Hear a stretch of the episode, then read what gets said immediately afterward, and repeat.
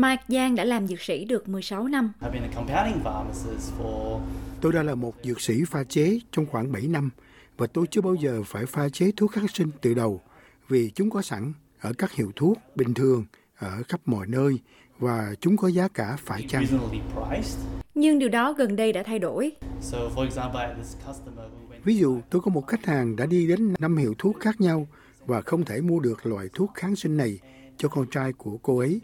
Và tôi sau đó, dược sĩ gọi lại cho tôi và nói, ồ, tại sao bạn không thử ghép lại?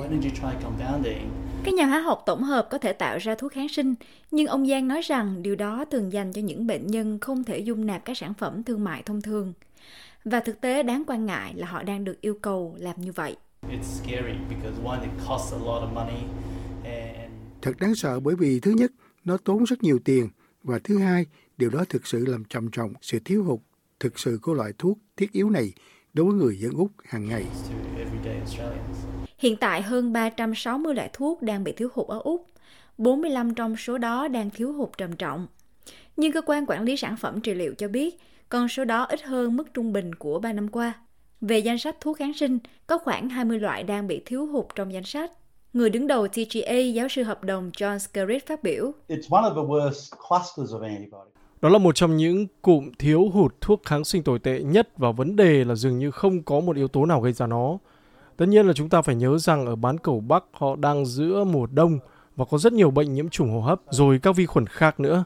Vì vậy, tình trạng thiếu hụt này không chỉ xảy ra ở Úc. Các vấn đề về chuỗi cung ứng và thiên tai cũng đóng một vai trò nào đó.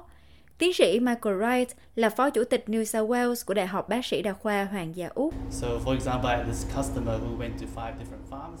Chúng ta cần giải quyết vấn đề này bằng một giải pháp lâu dài để bệnh nhân có thể tiếp cận thuốc kháng sinh khi cần. Trong một số trường hợp, hạn chế mà họ cần đến chúng và không làm tình trạng kháng thuốc kháng sinh trở nên trầm trọng hơn. TGA cho biết một số biện pháp đang giúp giải quyết vấn đề, bao gồm cả việc tìm kiếm các giải pháp thay thế phù hợp.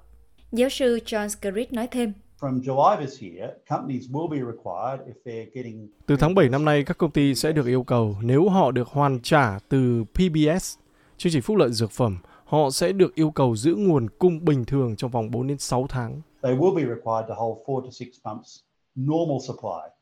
Họ thừa nhận một số gánh nặng sẽ được giảm bớt nếu thuốc được sản xuất tại Úc, nhưng nói rằng việc sản xuất tất cả chúng là điều không thể.